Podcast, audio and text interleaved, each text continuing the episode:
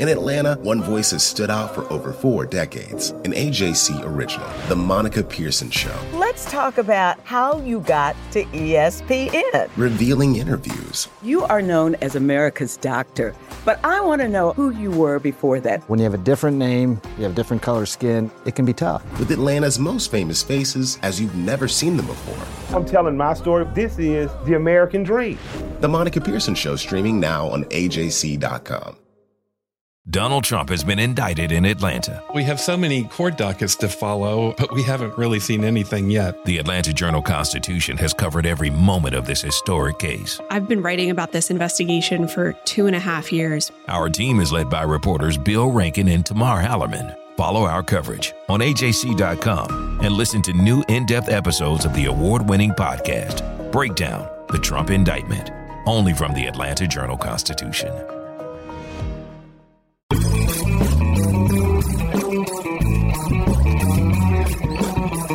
Hello and welcome to the latest edition of the Politically Georgia podcast, where we bring you news and analysis of all the latest Georgia shenanigans in Congress and under the Gold Dome. And today we're going to talk to a trio of Atlanta Journal Constitution reporters who have basically lived at the Capitol the last couple weeks, covering some of the biggest bills pending in the Georgia General Assembly. We're talking airport takeover, voting machines, and sweeping changes to the state's abortion laws. Our first guest is AJC Airline, Delta, Airport, everything involving aviation reporter Kelly Yamanouchi. Kelly, thanks for joining us. Absolutely, thank you. Well, you've had a very busy time. Uh, your week, your beat doesn't always intersect with the Capitol, more, more, with City Hall, but lately it's been a lot of Capitol coverage, hasn't it? Yes, indeed. It's been it's been interesting. Yeah. So about uh, a week or so ago, the Senate, for the first time in decades, passed uh, legislation that would basically paved the way for a state takeover of Atlanta's crown jewel, the Atlanta airport. And now that bill has moved over to the House. It was a very tense, um, fraught vote, but basically along party lines. And um, now that bill faces a more uncertain future in the in the Georgia House, doesn't it? It does indeed. Uh, there was a uh, there was a pretty strong vote in favor along party lines in the Senate, um, but it'll be interesting to see what happens in the House. We've heard from House Speaker David Ralston, who's said in several different interviews that he understands why proponents want the state to take over the airport, but he needs to see a better case that has to go beyond the ongoing federal corruption trial uh, probe into City Hall and fraud at the airport um, and in other in other departments. He needs to see something more than that.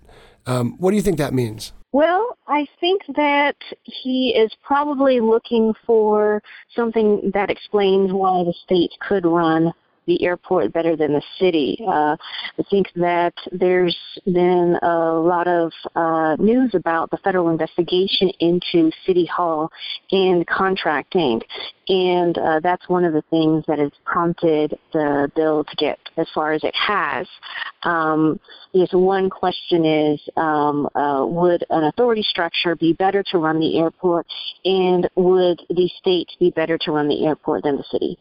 And there's two kind of fascinating protagonists in this in this story. It's Senator Burt Jones from Jackson, Georgia, kind of middle Georgia, um, a rural conservative uh, who used to play at UGA, used to play UGA football.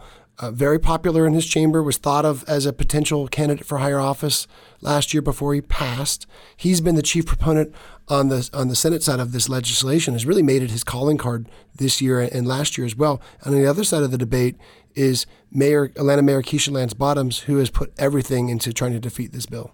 Yes, um, and it's it's interesting because this bill and this effort didn't come out of nowhere, of course, uh, because Burt Jones uh, held a study committee with a series of meetings last year where they called city officials uh, to come and speak and talk about the airport bonds, talk about how the airport is structured, and um, and also heard from people who have filed suit against the city in the past over airport contracts, and so there there was a lot of uh, information that they heard, um, and then at the end of the study committee meeting, the committee drew up a report that recommended that uh, an airport authority would be the best model to go forward with.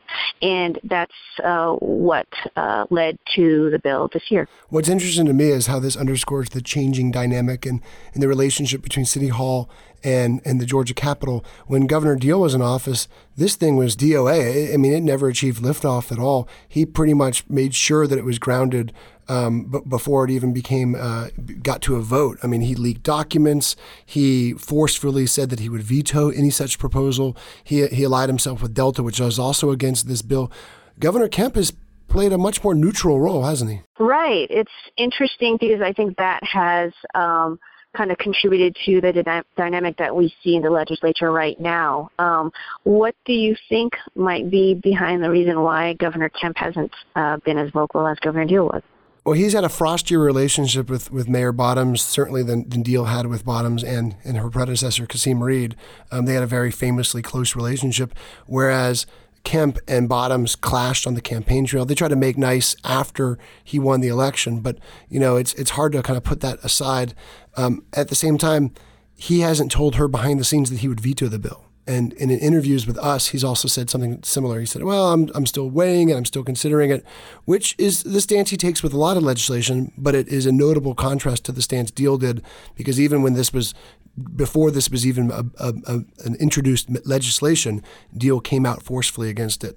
So it's a very contrasting style. It still might mean it doesn't go anywhere, but it also shows you that how different that relationship is between the city and the state. Right, and there's certainly a lot of anxiety uh, among city officials, city council members, and uh, and a lot of people who uh, who work with the city about what might happen. And so I don't think that there's a feeling that it's a sure thing that the city will retain control of the airport. It's still something that that they're very much concerned about.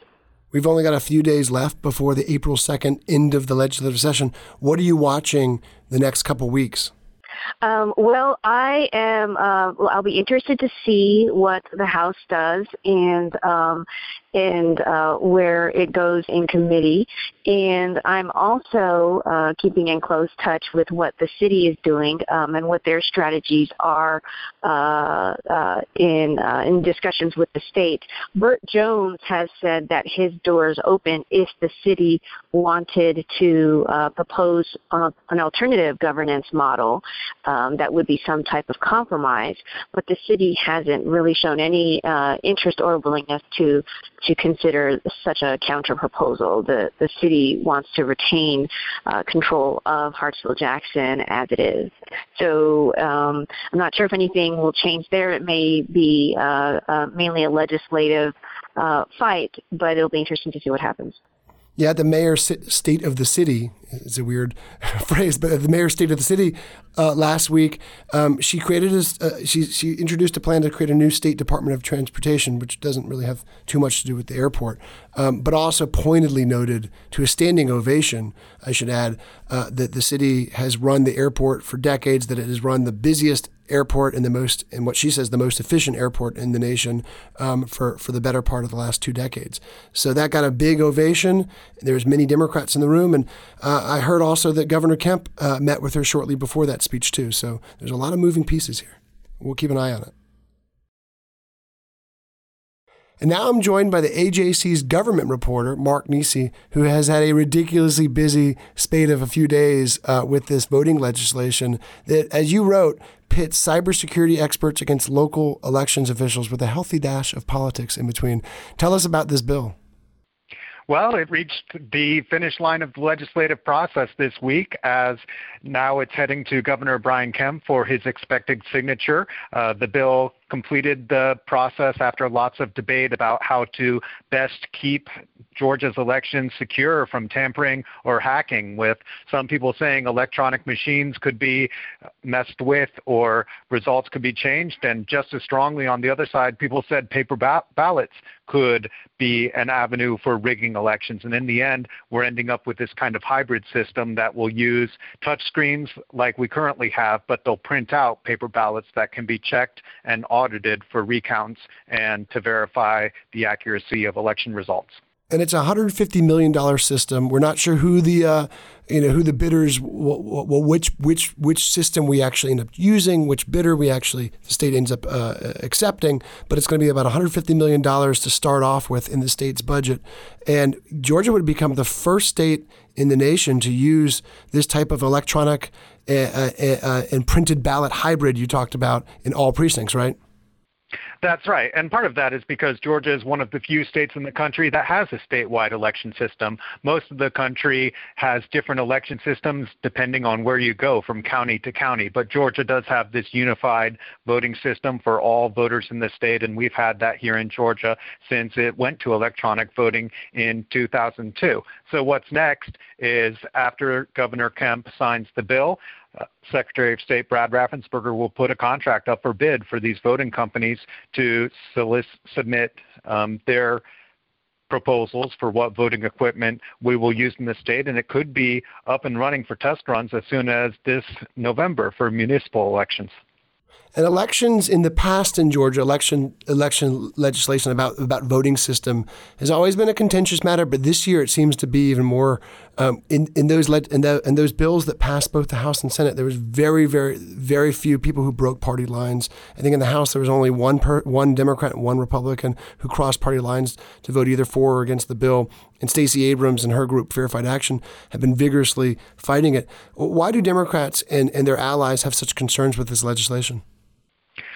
a lot of the reason Democrats are concerned about this election legislation is it dates back to the election of last year when they saw problems that voters encountered from long lines to voter registration cancellations to some voting machines that reportedly recorded votes incorrectly with people trying to vote for Stacey Abrams and their votes being changed to Brian Kemp because of calibration errors with the touch screens and voters had to cast new ballots to make sure they got it right. Election officials often said, well, you have long fingernails and it's causing you to tap the wrong part of the screen, for example.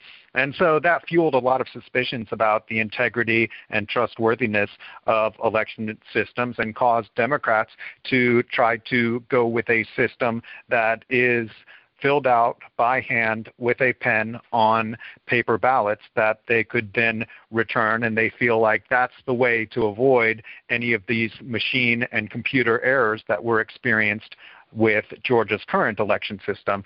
And on the other side, you have Republicans saying, look, yes, we need a paper record, but the system Georgia has and has been using for the last 17 years of electronic voting, for the most part, it works. And people are happy with it, uh, with some exceptions. And they want to continue what Georgia is accustomed to, but also add a paper ballot and a paper trail as a way to check results and give an extra layer of security. The other big concern that's loomed large uh, throughout this debate is the exact cost of the system. There's $150 million in the budget um, for, for a new voting system, but we're not re- really sure how, lo- how, how much money the long term cost will be uh, for the system, the update, the, the maintenance, um, you know, all, all the, all the uh, equipment required. Uh, so tell us the status of that.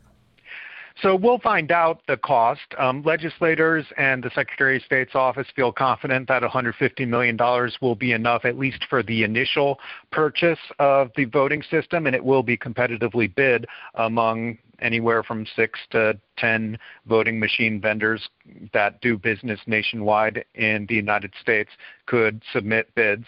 And they who knows how much that'll come in, in at. Estimates range anywhere from 120 million up to above 200 million. Um, again, elected officials in Georgia feel confident that 150 million is enough for the initial purchase. But after that, there will be annual licensing fees, there will be maintenance costs, there will be ongoing training costs, there will be cost of buying a election and new election administration and registration system because it isn't just voting machines. There's a lot of other hardware and computers that goes along with that. So we'll find out more when voting companies submit their bids, but there could well be additional costs to the system in the future. First, Governor Kemp has to sign the bill. We, we, we, we have no doubt he will. I mean, he supported the overall measure, the overall switch to, to this new system of, of, of electronic machines that spit out um, ballots. Um, but what's got, not gotten a little bit less attention, not in your stories, but in general, overall, has all the other changes this makes to the voting system um, that, that brought up such, that were triggered by lawsuits and brought up so much controversy last year during the election. Can you talk a little bit about all the other changes this bill enacts? Absolutely. This bill isn't just about voting machines. It really is a broad rewrite of Georgia's election laws, dealing with everything from how people vote to how votes are counted and voter registration and voter purges. So, some of the other parts of the bill, it requires audits of elections and that means going back to the paper ballots and looking at them and counting them by hand in select precincts. And if they problems are found, those audits could be expanded to other areas. People who are endangered of of having their voter registrations canceled because they haven't voted for seven or eight or nine years will get a notification at least 30 days before their registration is canceled. Their will be a longer period of time before people's registrations can be canceled. It's currently, say, about six or seven years. That'll reach, as I said, probably more like eight or nine years, depending on the timing of election cycles. There will also, Georgia will participate in this multi state project to exchange information about when voters move from state to state, and that information could be used to cancel voter registrations once they are found to have moved out of Georgia. Um, another change it requires that no county can close or make changes to a polling place more than within 60 days of a primary or general election. Automatic recounts are currently allowed for any candidate in any race where the margin of victory or defeat is less than one percentage point. That would shrink, so there would be less automatic recounts, and those would only be allowed when the margin of victory or defeat is less than half a percentage point. And one other thing that became controversial mm-hmm. is the bill changes the number of voting machines for to one machine per 250 voters instead of one machine per 200 voters. And some Democrats said that'll lead to longer lines. Republicans said no, it won't lead to longer lines because with these new voting machines, they'll be able to put in be able to be used for both early voting and for election day voting. So really, you'll have more machines on election day, eh, according to them. We'll see how that plays out as well. And all these changes, when they're signed into law by Governor Kemp later on this this spring, um, they'll have an early test in November. This new voting system with with some municipal elections, right? But but the big test will be next year for a presidential election. This is a, a very tight time frame to roll all this stuff out. That's right, and the Secretary of State's office and Governor Kemp, I believe, want this system in place in time for the 2020 presidential primary. And the state hasn't yet set a date for the 2020 presidential primary. You'll recall that Georgia participated and led the move to the SEC primary in the last presidential election cycle, which put Georgia and several other states in the South out at the front of voting. And that may well be the case, but that might be contingent on Georgia being prepared to roll out these 27,000 voting machines across the state available for all of the state's 7 million voters, which is a lot of work to get done in just about a year's time. Well, Mark, the Secretary of State's office has its hands full, and so will you, keeping us informed about all these changes. Thanks for joining us today. Sure thing. Thanks for having me. Now we're joined by Maya T. Prabhu, who has been covering the abortion legislation debate since the very beginning. And, and Maya, this has taken some twists and turns. Um, just a few weeks ago, it looked like Georgia was going to pass something called the trigger bill that would have, if Roe v. Wade was overturned, it would have allowed Georgia to restrict abortions with another vote. Now we're taking a, a different step. Yeah, so now it looks like the um, abortion focused legislation that's uh, going to uh, at least advance pretty far, if not become law um, would outlaw most abortions uh, once a doctor can detect a heartbeat in the womb. Um, and medical experts say that's usually around six weeks. Current law allows abortions to be performed until about 20 weeks. Um, so this would be much more restrictive. There are a couple of exceptions um, where you could still receive an abortion after six weeks, and that would be um, in instances of rape, incest, if the life of the mother is um, in jeopardy, or um, if the fetus wasn't um, viable. And this was a debate it did not look like the legislature was going to have because a couple weeks ago, when, when Governor Kemp came out in support of the trigger bill, it looked like a way to to you know make uh, to embolden conservatives to make them uh, to keep his promises to pass the nation's strictest abortion rules without going t- taking this step. Um, but then on crossover day, the morning of crossover day, Governor Kemp came out not just not just in support, but forcefully in support of this abortion legislation, and um, basically uh, forced a vote in the state house. Speaker Ralston shortly after said, "Okay, I've, got to let my members vote on this." And it was a very, very emotional, intense debate. Yes, you know, I think a lot of the folks in the anti-abortion crowd, while they appreciated uh, Governor's Governor Kemp's move uh, for a trigger law, felt like it wasn't going far enough. They they wanted mm-hmm. something that was much more restrictive immediately, um, as opposed to uh, waiting on the you know U.S. Supreme Court to do something which may or may not do anything, right? I mean, if the Supreme Court doesn't act, then there are no new restrictions in Georgia. Um, but this would enact some pretty sweeping restrictions with only a few exceptions, and those are for incest, rape, medical futility, and the, the health of the mother. Um, so this would be a pretty far range, far-reaching legislation, and it passed the House pretty narrowly. It was about what was it, 93, 73? it was a pretty close vote, and there were several um, lawmakers who either had excused absences or um, just didn't vote when, when the vote was called. Yeah, we had um, two Republicans vote against it. Uh, one of them, Deborah Silcox, in who, who who's in a very um, swingy district in in Sandy Springs. I mean, could be a vulnerable um, House incumbent next year, she gave a very emotional speech talking about why she was going to oppose it. And one Democrat, Mack Jackson, a Sandersville uh, pastor, um, also uh, voted for it. And his caucus, Democrats are already trying to target him. So that just gives you an idea of how divisive and uh, and fraught this this entire debate is. And then it moved over to the Senate. Hasn't had a vote there yet, but you were at a hearing the other day that went on for what three or four hours um, about this bill. And, and, and outside the Senate hearing room, there were protesters. There was talk about the scene because that was something like I've never seen before.